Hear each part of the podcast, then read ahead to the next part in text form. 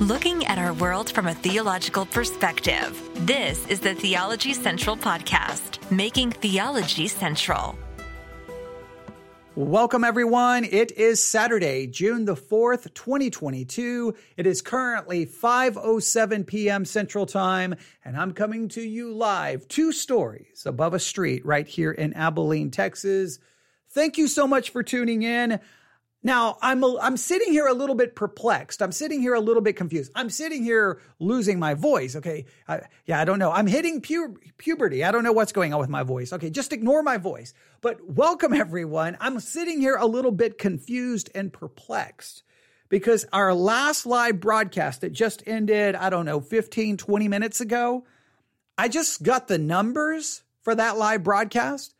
That was the largest live audience that we have ever had in the history of live broadcasting.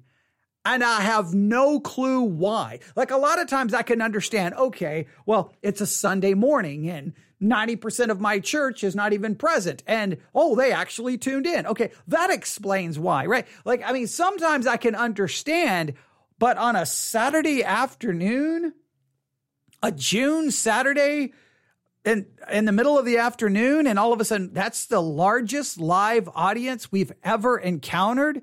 Something weird happened and i either the numbers are wrong or something weird. I don't know. But if you happen to tune into the last live broadcast and you've never tuned in before let me know. Like how did you find the live broadcast and why did you choose to tune in again? Okay, like I don't know. I'm just a little perplexed. I'm sitting here going, "Whoa, that was weird." Because by the time that was over, I just had the feeling, okay, one person is listening, one person, and then I'm get done, and I'm like, "Wait, how many people were listening? Wait, what just happened? How did that occur?" So I, the largest live audience we've ever had. it, it is just that is weird. That is weird there are times I'm like, this is going to be the one. And, and it was one I wasn't even thinking about. But you're not here to talk about that, are you? No, we are here to continue our sermon review on a sermon preached by Stacie Wood. That is S T A C I E, not S T A C Y.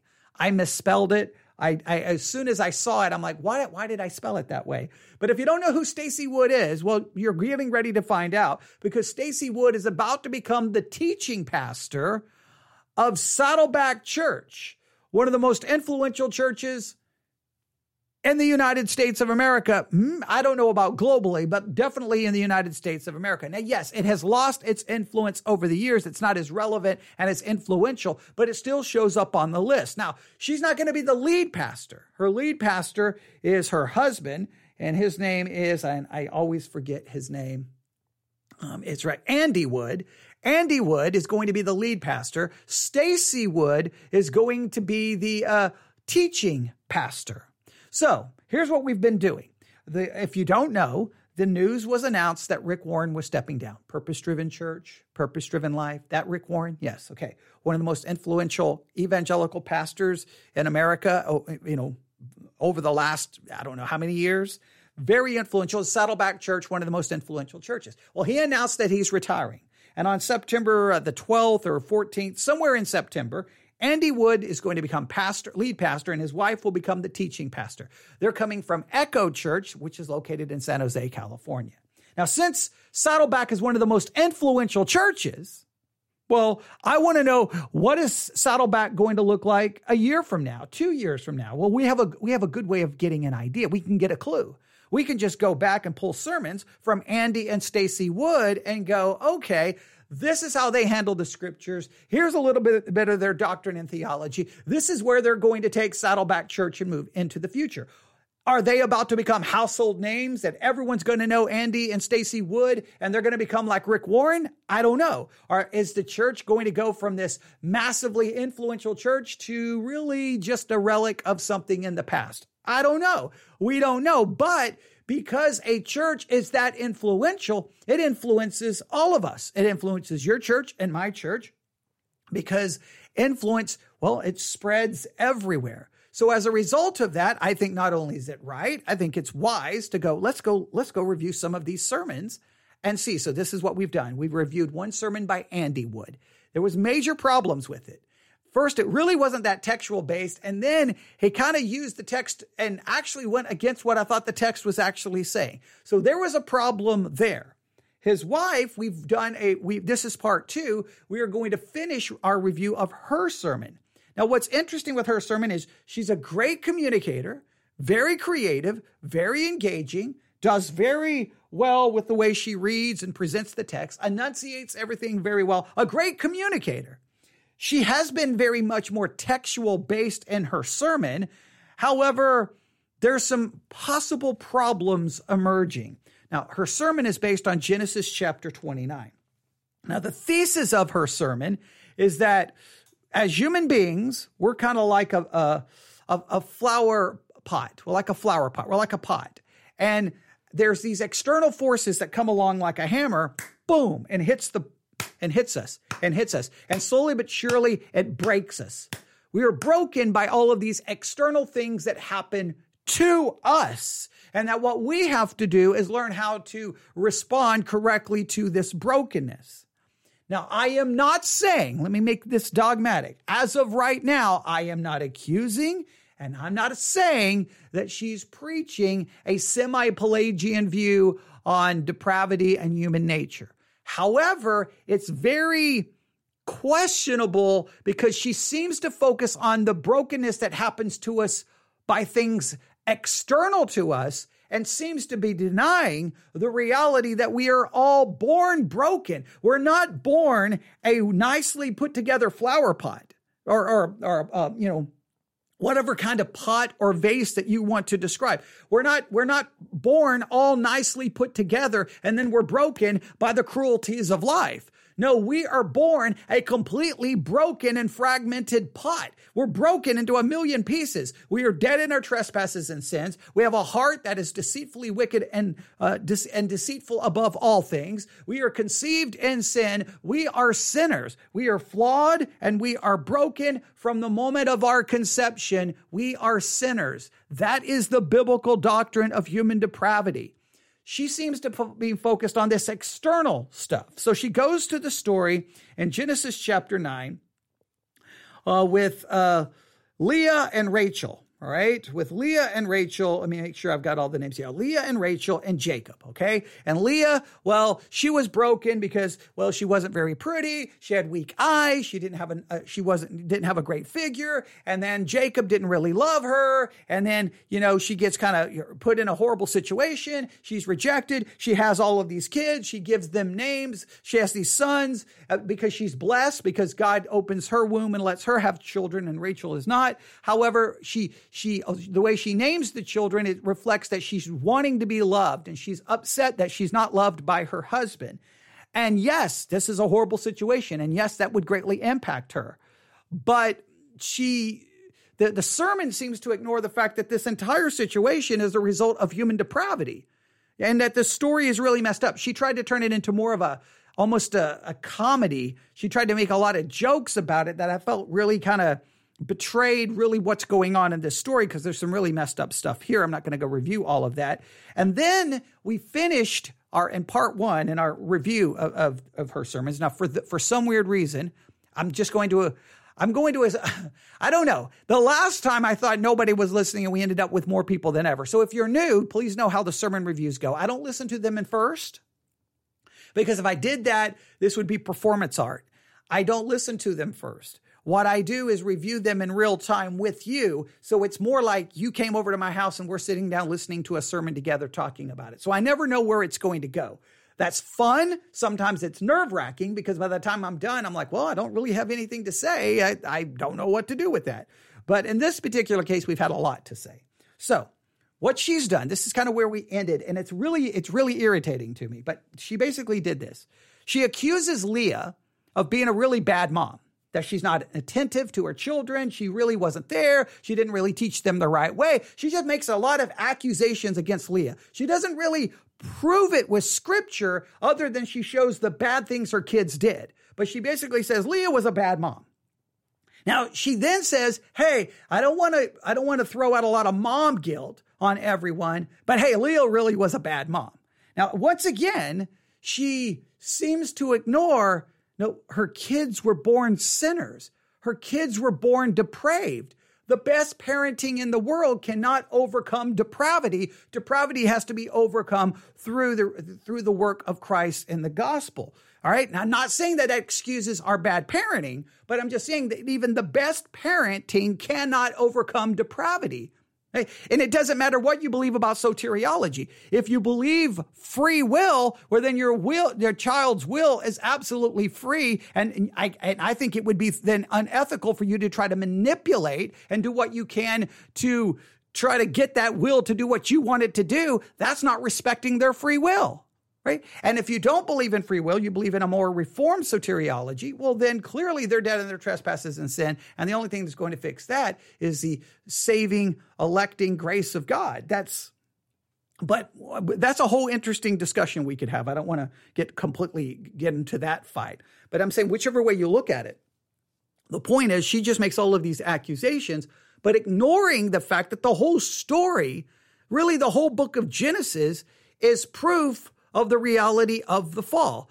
Adam and Eve sin, and everyone from that point is born a sinner. And we see the reality of that in every chapter after the fall, starting in Genesis 4 with Cain killing Abel, and it just continues and continues. By the time you get to the end of Genesis, you should be like, everyone is messed up. The whole world is messed up. And then you close your Bible and you go look in the mirror and go, and I'm messed up because we're all messed up. We're all broken. We're all flawed. It's just she seems to be focusing on the external flaws we experience. So I'm not saying she's teaching semi Pelagianism, but it definitely seems to be emphasizing hey, your problem is what happened to you. All of your problems started because of what happened to you externally, not what you are. Now, again, she says she's not going to heap mom guilt but then she proceeds to do so. So I've backed this up just a little bit. I hope that catches everyone up. I hope that's a decent review. But that's 12 minutes of review. I don't want to spend any more time. Let's review the actual sermon. We have got 21 minutes left. Uh, I think originally when we stopped, we had 19 minutes left. So I've backed it up about two minutes. Again, this is Stacie Wood, who's about to become the teaching pastor of Saddleback Church, one of the most influential churches in America. We want to know what the direction that church is going to take. Well, we're getting an idea by going back about three weeks to listen to Stacie Wood and listen to her sermon that she preached about the beauty and the brokenness or something along those lines. Um, and clearly, we, we, talked in our uh, in episode one or in part one, we talked about complementarianism and egalitarianism, and we talked a little bit about well the direction Saddleback is going which is just well, we, we, we, could. I mean, they already had issues with ordaining what three women pastors and got in trouble with the SBC, but I don't think the SBC actually did anything. So it looks like they're going to continue to move in that direction. Then you could argue, well, if the woman is a teaching pastor and not the lead pastor, and she's simply complimenting her husband, is that not complementarianism? And then we can get a whole discussion in how to define that, but. I believe it's uh, definitely not biblical, but we could we could have that discussion later. All right, are you ready? Here we go. Stacie Wood, S T A C I E, not S T A C Y. Um, and she preached this at Echo Church in San Jose, California, just a couple of weeks ago.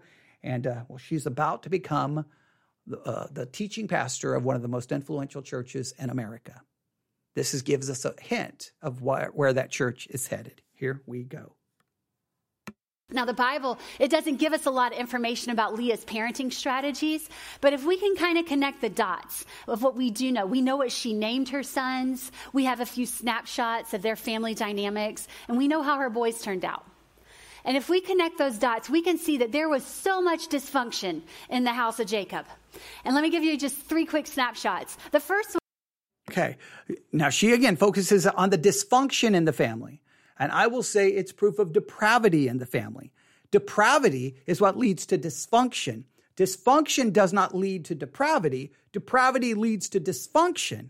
So as the issue is everything was wrong because it was a dysfunctional family. And the reason it was a dysfunctional family is because Leah was a bad mom. If she wasn't a bad mom, it wouldn't have been a dysfunctional family. No, depravity always leads. Every family has some level of dysfunction in some way, either emotionally or there's something that's not always, I don't care how great the family is, there's always something not right. That's why no matter how, how great you, a job you think you do as a parent, when your kids are older, they're going to be like, you did this and you did this and you hurt me and you let me down and you disappointed me and you, and, and you're going to be, what did I do wrong? Well, just acknowledge I probably did a lot more than that wrong. I'll give you a better list. I did everything wrong because, well, I'm, I'm a sinner. It doesn't excuse our sin. It's just, I want you to make sure you understand dysfunction does not lead to depravity. Depravity leads to dysfunction. That's the biblical model. Depravity is always the issue, not dysfunction. Dysfunction is the fruit of depravity. Depravity is not the fruit of depravity is not the fruit of dysfunction. Dysfunction is the fruit of depravity. Okay, make sure I said that correctly. That's a very important theological distinction. All right, very important. All right, let's now. She's going to give these snapshots. These snapshots are bad. They're bad, but it just shows the depravity in the kids. But they're going to say the depravity of the kids is almost a result of, uh, of, of her brokenness. All right, so here we go one is that one of Leah's sons slept with his stepmom. That's weird. Like, I don't care who you are, that's weird. You just, you don't do that. Right? I mean, can we? I mean, I didn't hear much amen in this audience. Can we just agree? That's weird, right? Um, the second snapshot would be that uh, one time Leah's sons schemed together. They, they decided they were going to trick an entire city into circumcising all their men. They said, if you want to be friends with us, you guys all have to be circumcised. And so the, the guys were like, okay, sure. And so they did it. And while those men are recovering from their surgery, Leah's boys decide to, to attack the unsuspecting city and they kill everybody. Like, this is not good. And then the third example is later on, her sons scheme together and they decide to sell one of their own brothers into slavery. And so we've got here, we've got adultery, we've got murder, we've got human trafficking. Like these are not good guys. They are not men of upstanding character. And there is so much dysfunction in the house of Jacob. There was so much depravity in the house of Jacob, which manifested itself and its dysfunction. The depravity did not come from the dysfunction. The dysfunction came as a result of the depravity. You, I, I, I just, I'm going to continue, I'm going to just drive that point home because without that, you do not have a Christian worldview. Without that, you do not have a Christian correct understanding of anything. Depravity is always the, is the beginning of, of how we understand ourselves and the world around us. All right.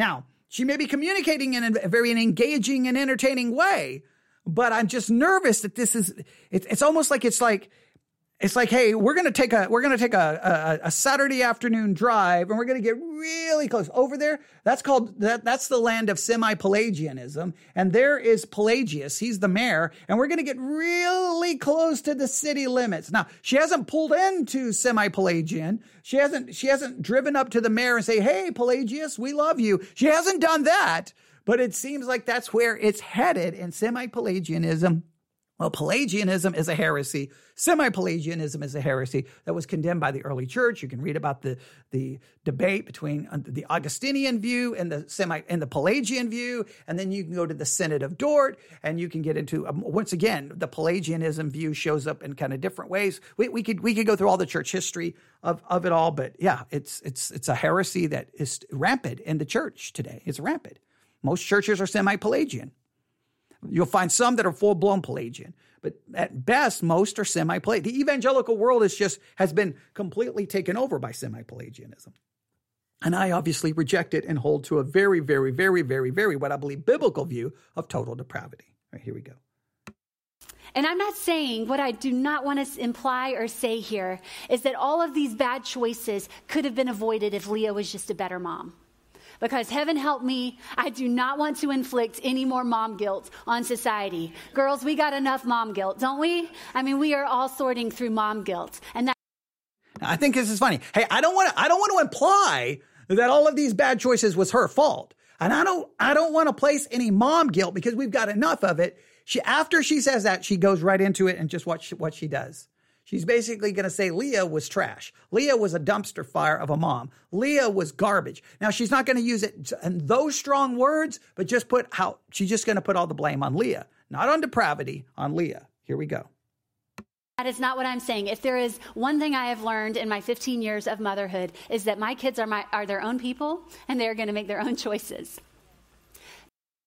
What you should have learned in 15 years of being a mom is that your kids are depraved. And your parenting cannot override that depravity. It can't. It can't remove it. You can't ground it out of them. You can't lecture it out of them. You can't manipulate it out of them. You, now you can, you can make them do religious things. You can push for them to do religious things, say a prayer, go to church. You, you can, you can do a lot. You can try to restrain the depravity, but you cannot get it out of them. Depravity, well, it's going to remain even if they're saved, but depravity is something that's just there. It's a part of their nature until glorification. But you, can you imagine the difference that it could have made if Leah had been whole and healthy herself? If she had been a mom that was available to intentionally show up and invest into the character development of her sons. To- See? Hey, if Leah would have shown up, if she would have shown intentionality, if she would have been there to help instruct her, her kids eh, with character, she's blaming Leah with, for all of it. Leah, Leah's just completely like, she's trash. She messed up her kids. What, what, about the reality of depravity? It, it, and again, she, does she got biblical examples of where the mom, Leah, completely messed up? And again, as I stated in part one, didn't they have a father? Wasn't Jacob there? Like, so like it, this is all her fault it sounds like. To teach them the ways of god. How much of these how much of these painful decisions could have been averted if there was a level of intentionality in, in leah's parenting? You see our brokenness it's affecting more than just us. And what we do with our brokenness it matters. Like it, leah leah kept taking her brokenness to jacob and she said, said, Jacob, if you would just love me, Jacob, if you would just be attached to me, Jacob, here's all my brokenness. And meanwhile, Jacob is completely incapable of mending her brokenness because he also is a very broken individual. That's why so many marriages get tanked because we're two broken people and we're looking for the other person to fix everything that's wrong with our life. And it just doesn't. No, we're depraved people. See, I don't understand this because she's already demonstrated that she thinks brokenness comes from outside of us, right? That she she started the sermon. If you missed the part one, she started the sermon where she had like a pot and then she had like a little hammer, and she's like, and then you know this happens to you, and she hits the pot, and then this happens to you, hits, hits the pot. So she's trying to explain the brokenness is the result of the things that we have experienced. So hey, the prop the reason marriages tank is because we're broken and we we're depraved. Depravity is sin is the issue. I, it, it's like I, I don't. I, I, don't know, like she's replacing depravity with brokenness, and brokenness is everyone else's fault. See, the reason our marriages tank is because all of these bad things happen to us, and then we look for the other person to fix our brokenness. Now, there may be some truth in that, but you have to start always with the ultimate root of everything, which is depravity. All right, let, us see. I, am just I'm just getting worried that we're getting closer and closer to semi-Pelagianism. That's where I'm getting worried about. But let's let's see if, if I'm wrong. Happen.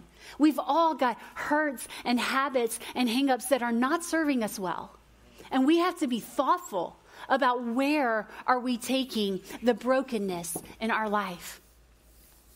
So instead of looking inward and trying to see how we could fix it ourselves, and instead of looking outward and thinking, if you would just do this for me or if you would just do that for me, instead of looking inward or outward, what if we would turn our gaze upward and look to a source that was actually capable of meeting those deep needs in our lives.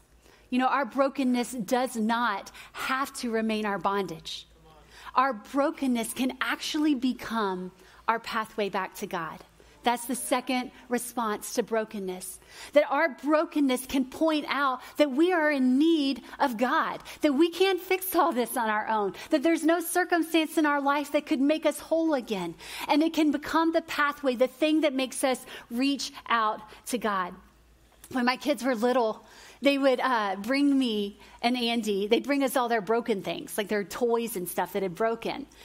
Well, if you know anything about me and Andy, you know that fixing anything is not in our top five strengths. like we just we're not fixers. And and so what I would do is I would very compassionately receive the broken toy. I'm so sorry. And then I would just hide it. I you know, I just put it away on a in a closet or on top of their fridge. And if that child did not request the toy again for six months, then that toy's gone. And and so that's just a little free parenting tip for all you young moms out there. Just out of sight, out of mind, right? You see, the brokenness, the broken things in our life, they seem un- unwanted. Broken toys, broken bones, broken systems. N- nobody wants that stuff. It's all negative. But in God's economy, brokenness is very different. Not only is it a positive thing, I would say that it's necessary. Brokenness is essential. If you look at Psalm 51, it says, The sacrifice you desire is a broken spirit you will not reject a broken and repentant heart, O oh God. You see, our brokenness is what causes us to realize that we have need for God, that we would reach out for a relationship with Him. Jesus said, It is not the healthy that need a doctor, it's the sick. Okay, now I, am getting confused. The brokenness you're you talking about is all of our pain and hurt the brokenness that you're, you, I think you should be referring to is we are broken over sin, a broken and contrite spirit that is broken over its sin. It sees its depravity. It sees its sin. The Jesus, the person who needs the doctor is the one who is sick, the one who realizes their sinfulness. It's not the, don't reduce the gospel to you're broken because of all the mean things that's happened to you in life. Bring it to Jesus and he'll fix all of that brokenness that you have encountered. That's really where this is headed. That the gospel is simply there to fix all of the wounds that you've experienced by all of the bad people you've encountered. No, you're the bad person. You're the flawed person. You have to see your broken, not the brokenness that has been given to you by what other people have done to you. This is about depravity and sin. It seems like she's replacing sin with just wounds that you've encountered in life. And that the gospel is Jesus coming to fix the wounds that you've inco- and, and, uh, acquired in life that you've experienced. She's replacing depravity and sin with simply scars that you have received and living in a fallen, broken world. Or I don't even know, she broken world. I'm getting really nervous that she's going to reduce the gospel as something to fix your problems, not to answer your sin issue. I'm getting really nervous here. I'm getting really, really, really, really nervous because remember, her opening illustration isn't you're broken because of sin. You're broken be you're broken because you're a sinner, but that because you've encountered these bad things. And now it seems to be like the solution is Jesus comes to fix that.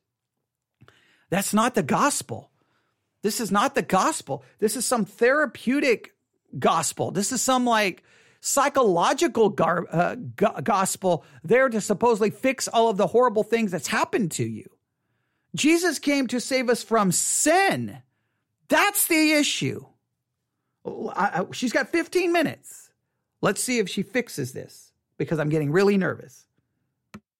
And so we don't even call the doctor when we're feeling great it's when, it's when we've got pain that starts to scream at us that we get motivated to make an appointment. It's when our bodies are broken and they're not working properly that we reach out for help. And the same is true of us spiritually. As long as you think you can do this on your own strength, as long as you think you can hold all the pieces together, you're not going to humble yourself before an almighty God and say, I need your help. But when we have a broken spirit, when we have a repentant heart, then we will reach out and say, God, I need you. It's a broken spirit over your sin.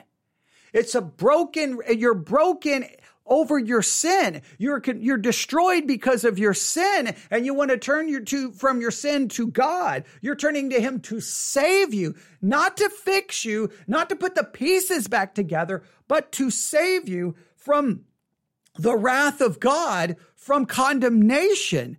I think this is very, very, very, I'm getting very worried here that she's destroying the gospel and turning it into a psychological fix for the hurts you've encountered. That's not the gospel. All right. So I'm, I, I'm okay. 15 minutes. Here we go. You know, there's a beautiful passage that you might be familiar with in the book of Matthew called the Beatitudes. And Jesus is teaching, and he says, he starts it off by saying, Blessed are the poor in spirit, for theirs is the kingdom of heaven. It's the, the poor in spirit, those people who realize that they don't have it all together. They don't have everything that they need. Those are the people that get to experience the kingdom of heaven. The people who realize they're spiritually bankrupt. They're poor. They, they have nothing to offer God because we are sinners. Why can't she use the theological terminology? Depraved, sin, guilt, condemnation, wrath of God. This is like, let's not use that, oh, that ancient terminology that's so offensive. Let's just make it sound like you're broken because bad people did bad things to you and Jesus has come to fix it. He's come to make it everything better. He's going to make all of your pain go away and you'll live happily ever after in this fake gospel and this fake Christianity. I, am not trying to be rude, but that's where this seems this is going. And again, the only reason we're reviewing this sermon is because she's about to become the teaching pastor of one of the most influential churches in America. That's the only reason. Because what if she becomes a household name, her theology begins to influence Christianity all around you and influences people who go to your church or my church. So that's why we have to address this. That's the only re- I would rather be doing anything else on a Saturday afternoon than than dealing with this, but it, it just needs to be dealt with. So, oh, okay.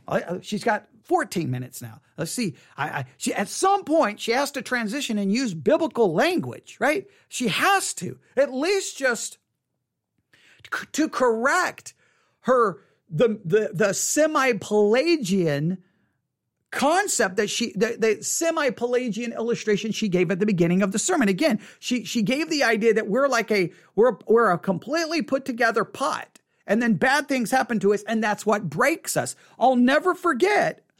I, I've told the story a million times.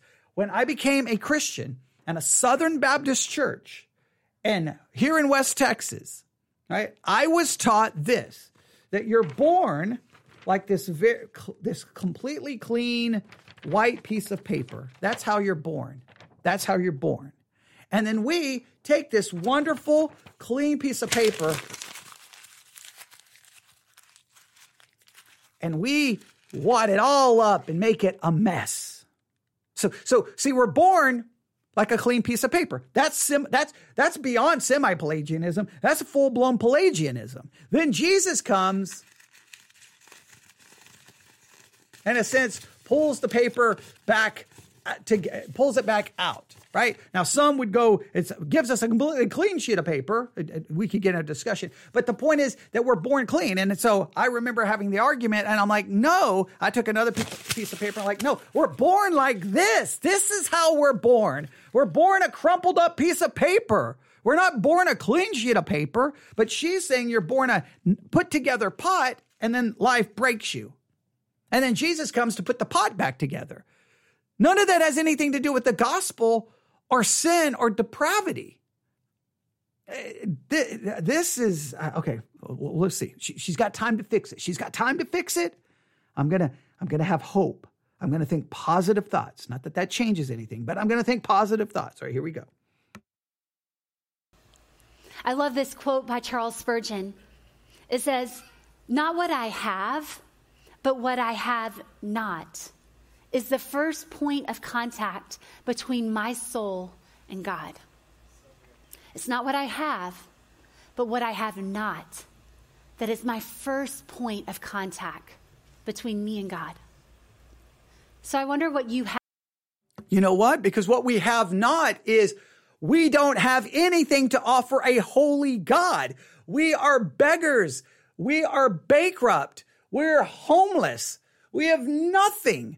We have nothing to offer God. I can bring nothing to contribute to my salvation. Nothing. I, all I have is sin, deadness, depravity, rebellion, and ungodliness. I have nothing to offer God. God saves me and imputes a righteousness to me. The only thing that saves me is not my righteousness, but an imputed righteousness. That, that's where my salvation comes from. But she's not, she, her, her entire premise, the whole and thesis of the sermon is that we are a pot that's perfectly together until we encounter the mean people in the world and then we're broken. That's the problem she's trying to fix is the scars, the brokenness that we have received because of other people. She has nowhere acknowledged that we're, we're born broken. She made a little hint of it because her husband made a reference to the psalm that we are conceived in sin, but she almost just kind of laughed that off and then gave an illustration that almost denied that and went with a semi Pelagian view of human nature. Have not today. And maybe because it's Mother's Day, we could make a Mother's Day themed list of all the things that we don't have in our lives. And maybe some of you would say, I don't have a good relationship with my mom. No, no, no, no. This is not what Spurgeon wasn't saying. What we don't have is a good relationship with our mom. We don't have any righteousness. Any, even our good deeds are but filthy rags before a holy God. This is not like, I don't have a good relationship with my mom. So I'm broken. And Jesus is come. What, what is, what is happening? The church in America I don't even get it. it. It, doesn't even, it's not even Christianity anymore. It, it's turned into some, I don't even know what it is. I don't even know what it is. And this is about to become the teaching, pa- she's about to become the teaching pastor of one of the most influential churches in America. I, sometimes you just have to just say, it's over. It's a, it's just done. We just let's all just quit and go home because I, I don't even know what's going on here. Let's go. Uh, she's going to give all the list of the things we don't have. Hopefully, she says we don't have righteousness, we don't have the right obedience, we don't have anything to offer a holy God. Therefore, we need the gospel of grace and, and an imputed righteousness. We need an alien and foreign righteousness to save us because our righteousness is never sufficient or good enough, and our obedience is never good enough. But obedience of Christ is okay. Right? You know the basic like gospel 101, like basic Christianity. Uh, maybe at some point, she's got 13 minutes now. Let's see if she'll uh, transition into a, a, a biblical explanation here. I wish that she was a mentor to me. I wish that we could enjoy going out to lunch together, but we just don't have that kind of relationship. Some of you would, would say, I don't, I don't even have a mom. My mom passed away, and every time there's a moment in life that I want my mom to be there, she's not. Some of you would say, I don't have the ability to carry a child in my own body. And everywhere I look, there are people pregnant. Everywhere I look, there are people that they don't even want to be pregnant, and they're pregnant. And here I am, I'm begging God for a child, and I don't have a child. Some of you would say, I, I don't have a good relationship with my child. That as hard as I'm trying, and as much as I've invested, our relationship is just broken. And I feel like a complete failure as a parent as a result of it. Friends, what if we could take all these broken parts of our life, all these flaws, all this pain, and what if we could gather them up and present them to Jesus and to say, Jesus, I can't heal this on my own. I See, this is the idea that Jesus came to fix all of our problems in life. He came to fix it. Hey, you lost your mom. He's there to fix it. He's, he, wait a minute. I, like, there's a million issues with all of this. Please know that if I, if, because I lost my mom when I was young. Hey, Jesus, uh, you know, my mom is dead. Okay, he'll take away the pain. Well, wait a minute. In his sovereignty, didn't he know when my mom was going to die? Couldn't he have kept my mom from dying? Couldn't he have stopped her from dying? Couldn't he have kept the aneurysm from you know bursting in her brain? Couldn't I mean, couldn't he not have done all of that? This is looking to G- Jesus is the one that comes to fix all of your problems. Your parents were mean, he comes to fix that pain. Jesus this is not a Jesus who came to die for sinners. This is a Jesus. He's the Dr. Phil of uh, to come to fix all of our emotional hangups and all of our emotional scars. This is how Christianity is sold in America. We don't have a savior to save us from sin. We have a savior to save us from all of our emotional pain and our emotional uh, dissatisfaction with life and all of the scars that we've encountered in this mean, ugly world. See, this is, this is not a Jesus coming to save people from their sin. This is a Jesus coming to save us from the hurt that we've incurred by everyone else's sin.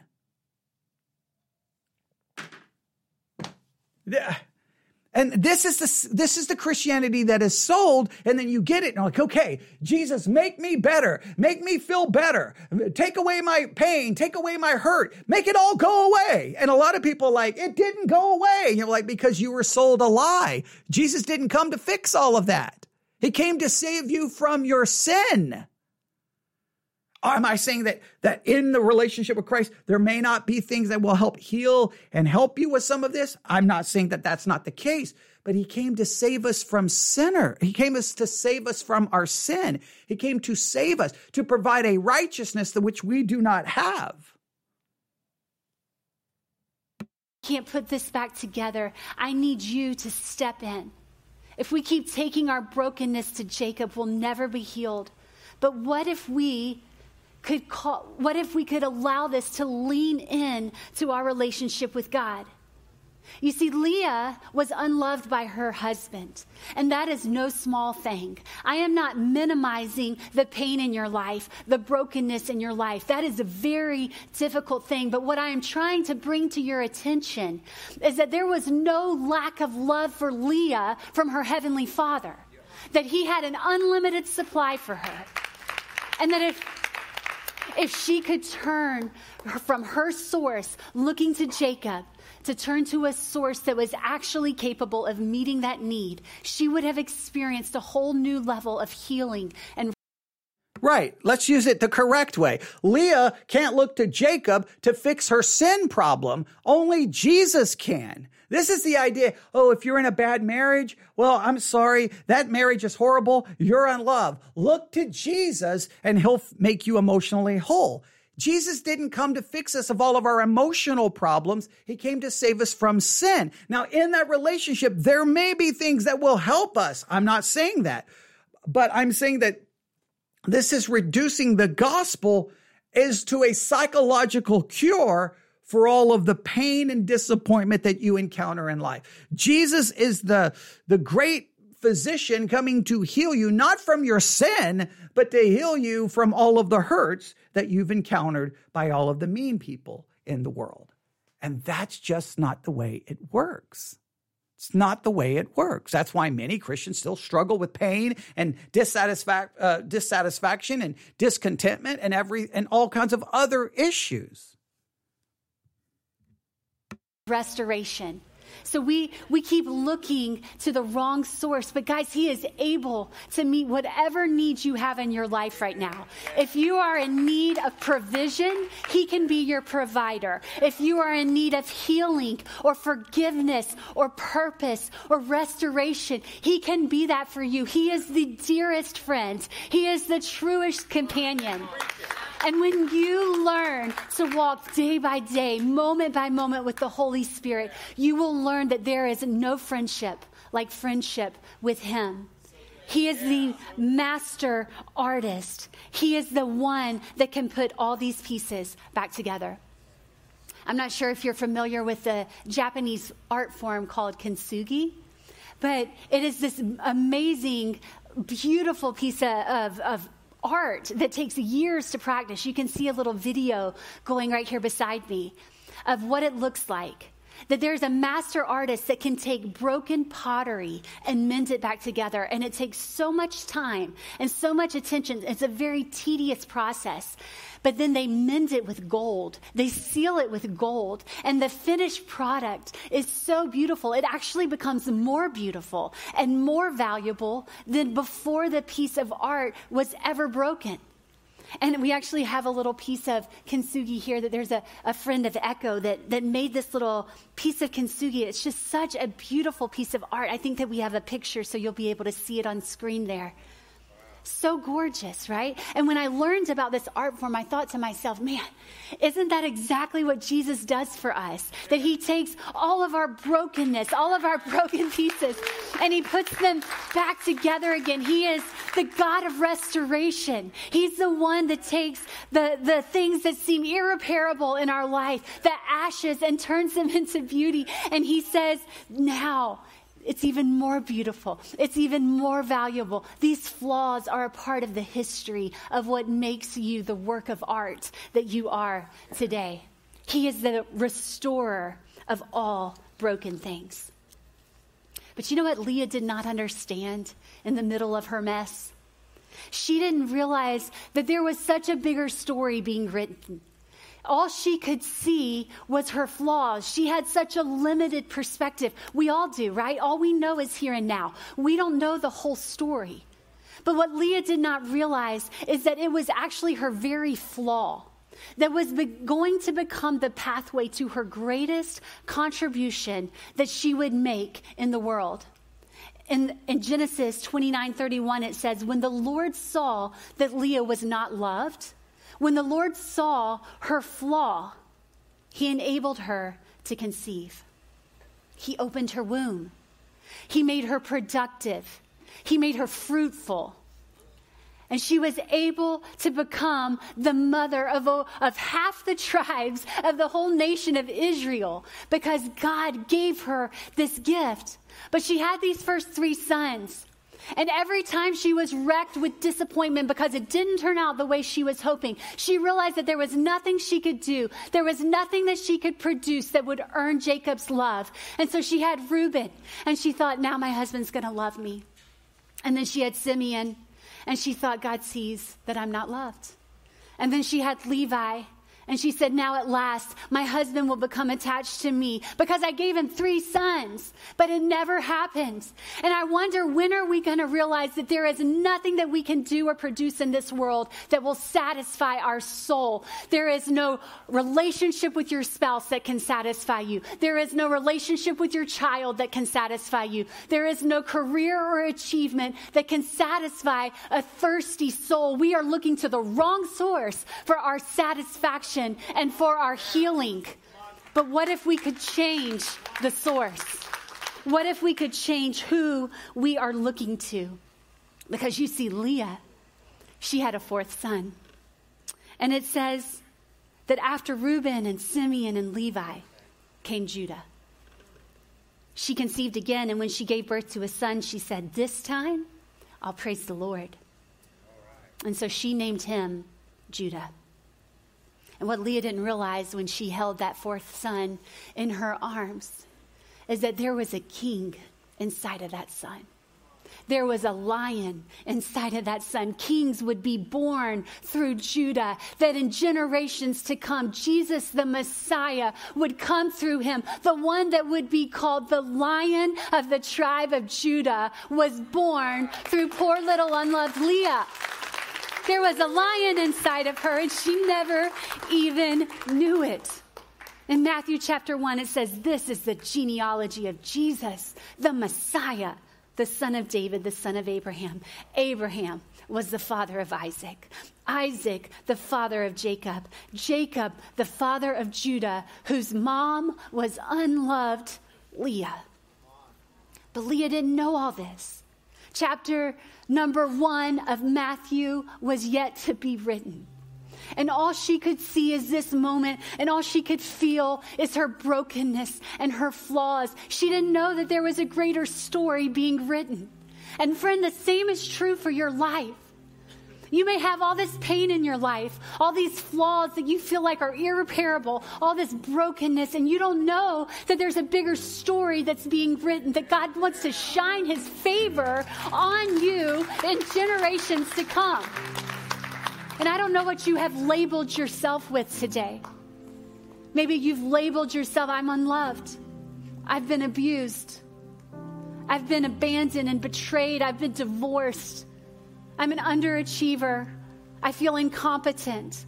And we begin to agree with those lies instead of agreeing with the truth about what God says about us. That He is the God that brings beauty out of our brokenness. That He is the God of restoration. That He is the God who sees you and He wants to work all things, even broken things, together for your good and for His glory.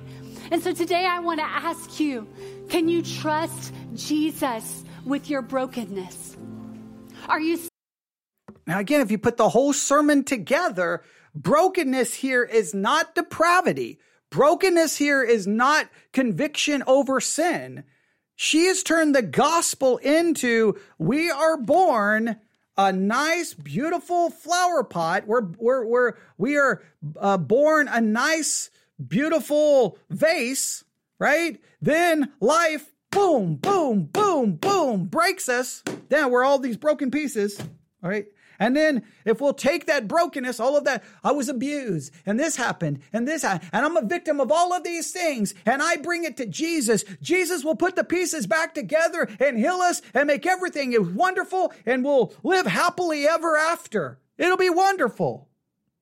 That's what the gospel has been reduced to in this sermon. Now, it is a beautiful story that Leah, in a sense, the unloved one, is the one used by God to, well, ultimately bring about the, the, the, Judah, and, and then the line of Judah flows from that. That is a beautiful story, demonstrating that God chooses the foolish things and the weak things of the world to confound the wise and the powerful. Yes, it, it is a beautiful story there, and there may be some application there. The problem is she has she has completely ignored depravity and replaced depravity with brokenness and said the brokenness is the result of what people do to us and that we go to Jesus to fix that. She's completely obliterated the biblical teaching of the gospel, and she's about to become the teaching pastor for one of the most influential churches in America. She's a great communicator, amazing communicator, great communicator, emotional, engaging. She uses props and and object lessons and and, and all the she she uses she checks all the boxes to be a great communicator. The only problem is she's destroying a biblical worldview of depravity and almost going into a semi-Pelagian view. Still looking to Jacob to try to mend all the broken things in your life. Or are you ready to bring it to the master artist who can put all things together again? I want to invite you today to trust Jesus. For some of you, it will be for the very first time. When you came in here today, you would not have considered yourself a follower of Jesus. And maybe all your life you've been trying to hold these broken pieces together. And maybe you're doing an awesome job at it. Maybe nobody knows. But you know, you know in your heart that there are some deep flaws and there are some broken parts that cannot be fixed in your own strength. And today, what I'm asking of you is would you surrender that to Him? Would you acknowledge? She's literally giving an evangelistic appeal to people saying, Hey, you were broken by things that happened to you. Now you come to Jesus by bringing that brokenness to Him. She's not in any way, shape, or form addressing their sin their depravity. Bring your, you are a sinner guilty before a holy God deserving his wrath. No, no, no, no, no. You've been broken by this mean, cruel world. Come to Jesus and give him your brokenness and you'll be a follower of Jesus. That is not the gospel message. That is not salvation. This is Jesus is not a the Dr. Phil in heaven coming to fix our emotional baggage. He is the savior to save sinners who deserve wrath. I, I, I, oh my goodness, what has happened? It's one thing to just say, okay, I was just using this to talk to Christians and about the things that they've experienced. She just gave an evangelistic appeal over a sermon that has turned that not about depravity or sin, but over you've experienced bad things in life that broke you like a flower pot. Jesus will put you back together. Bring your emotional scars to Jesus and he'll fix you. Don't not about nothing about your sin. I don't think she's even used the word sin. I don't think. Or if she has, not about us. Sin, depravity. ungodliness, deserving wrath, condemnation. Like, this is, oh man, okay. Your need for God and say, Jesus, I need you to make me whole. I need you to save me because I'm an unworthy sinner who deserves wrath. It's like, Jesus, I need you to make me whole because lots of bad things happen to me. That's not the gospel. Some of you have been trusting Jesus for many years, but there's still brokenness in your life. There are still flaws and hurts and hangups. Wait, wait, wait, wait, wait, wait, wait, wait, wait, wait, wait, wait a minute. You just told the lost people, come to Jesus and he's going to make you whole. Now you're telling me that there are Christians who've been Christians for years and they still have brokenness. How come Jesus hasn't already fixed it? If you give the evangelistic appeal, come to Jesus and he will fix your brokenness. And then you turn right around in the same breath and said, there's some of you who are Christians and you've been Christians for years, but you're still broken. Why didn't Jesus fix it? Hey, if you're here today and you're broken, come to Jesus and he will fix it. Hey, now to the person sitting next to you who've been saved for 30 years, you're still broken. See? See how good this Jesus fixing your brokenness is? You may be saved for 30 years and still not be fixed. D- does she not see the other logical inconsistency of this? Hey, come to Jesus, he'll fix it. Now, some of you have been saved for 30 years and Jesus hasn't bothered to fix it yet. Well, it's probably because you didn't do what you're supposed to do that, that weigh you down. And the invitation is for you as well. Would you bring it to Jesus? You see, when Jesus came, he had never experienced what brokenness was like before coming to earth. He came from a perfect relationship with his Father in a perfect place called heaven. But the Bible says that Jesus made a choice to step out of that perfect place of heaven and step into our brokenness. That it is through that decision, through his choice to step into our brokenness, that we can experience wholeness. That when Jesus went to that cross, he didn't deserve it. He had lived a perfect and flawless life. But him going to that cross represents him taking on brokenness on our behalf. Not brokenness, sin. What in the world? Why can't she say that?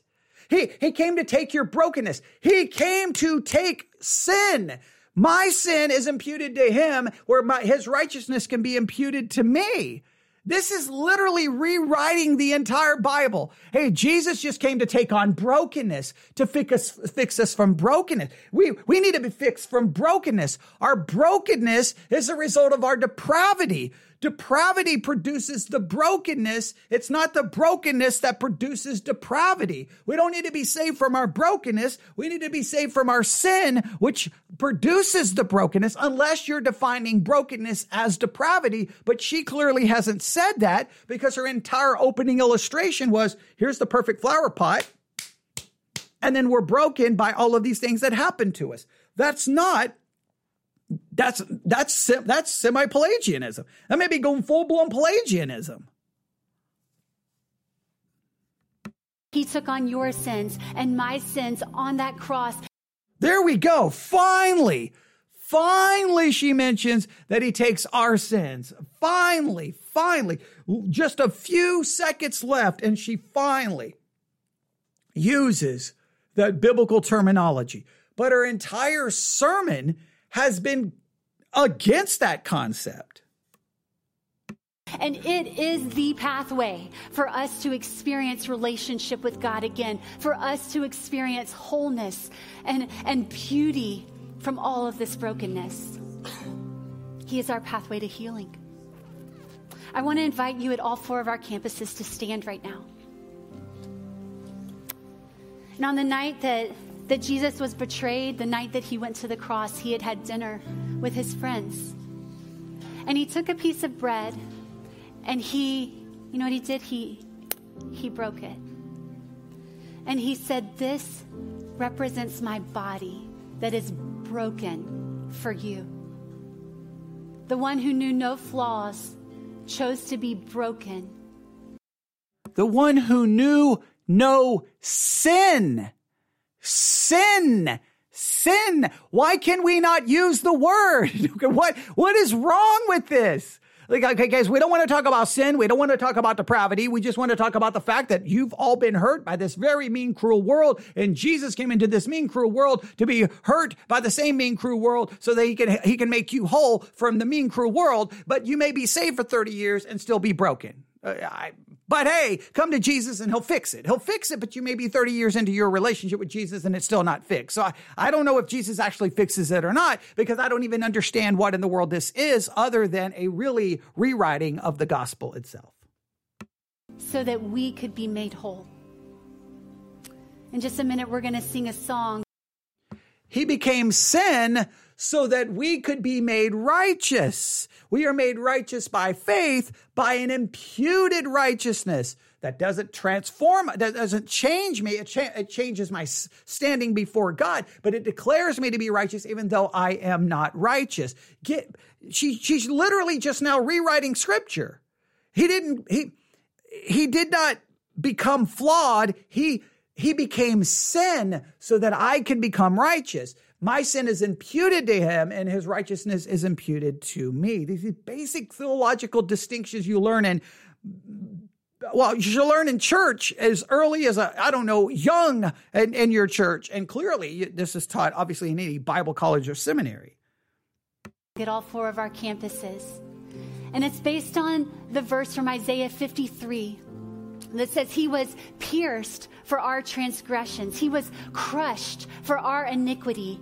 The punishment that brought us peace was upon him, and it's by his wounds that we are healed.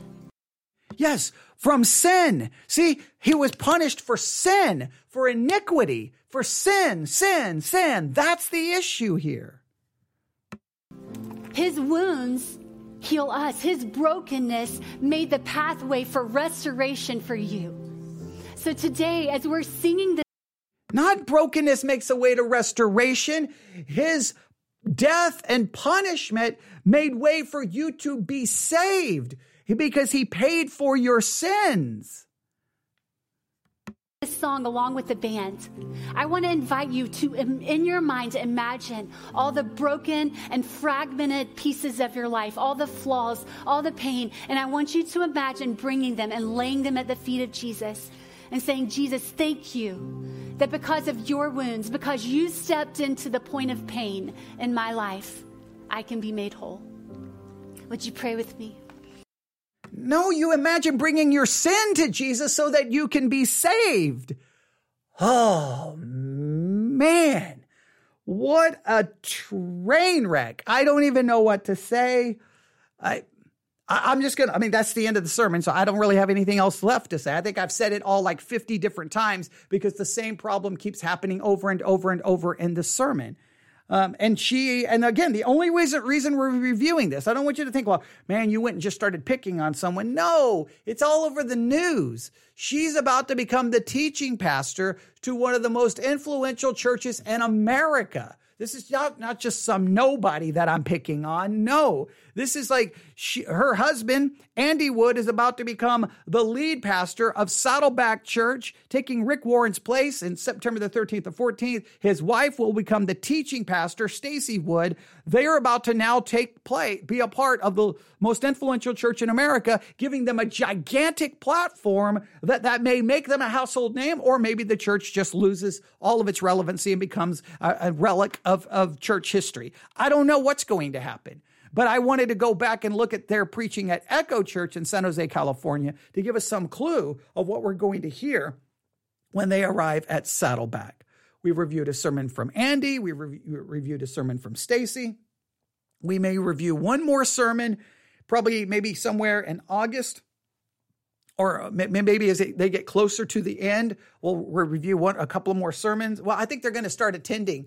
Um, they're going to start attending Saddleback pretty early. So, so they may not even be preaching anymore at Echo Church. So I don't know. What we may do is just not do anything else until they preach their first sermons at Saddleback, and then we'll review the first sermon preached by Andy and the first sermon preached by Stacie, and that will give us an indication of what Saddleback is going to look like moving into the future. She's a great communicator, engaging, enunciation, everything right, tone of voice, everything great, very engaging to listen to. But she literally, utterly, just completely rewrote the gospel. In fact, wrote the biblical gospel out of existence and replaced it with something other. Just like her husband replaced that that we are equipped through the teaching of God's word and literally replace that and say the way we are equipped and the way we grow is through is through groups and through relationships. It, it, it was, both of them seem to replace biblical concepts with their, I don't know, whatever other concepts. There's something weird going on there since it happened twice now. And we've only reviewed two sermons, so we're two for two. And uh, we'll just have to see what happens when they get to Saddleback. But if you hear their names, once they get to Saddleback and all of a sudden they're writing books and, and they're all over uh, Christian radio and Christian television and they become the new big thing, just remember you heard about them here on the Theology Central podcast in the month of June. Now, some people already know who they are because they know Echo Church, but uh, they're by no means a household name. By no means. You can't. In fact, you can't even subscribe to their podcast on a normal. Like most churches, you can just do a search and find, subscribe to their podcast. They have a YouTube channel that's not even that's not even advertised on their website. So it's really weird. They're like, they're kind of really in that kind of obscure area of the Christian life, even though they're pastors of large churches. But there you have it. All right. You can email me, newsif at yahoo.com, newsif at yahoo.com. And this once again just proves the ancient heresies of the past of Pelagianism and semi Pelagianism is still present in some ways, shapes, and forms here in the modern era, even though I'm not saying she was going full blown semi Pelagianism. If you take the opening illustration to her sermon and where it ends up, she clearly demonstrates that our depravity is not what we're born, our, our, our brokenness is not something we're born, it's something that happens to us. Meaning, uh, the way she just described it is we have to be saved from that brokenness. So that brokenness now becomes the thing we're saved from. I mean, like basically sin and depravity almost got completely eradicated from the entire gospel message. There you go. All right. Thanks for listening. Again, newsif at yahoo.com. We may be back late for a late night uh, live broadcast. We'll see. Got a lot to do between now and midnight to get ready for tomorrow. But there you go. Thanks for listening. God bless.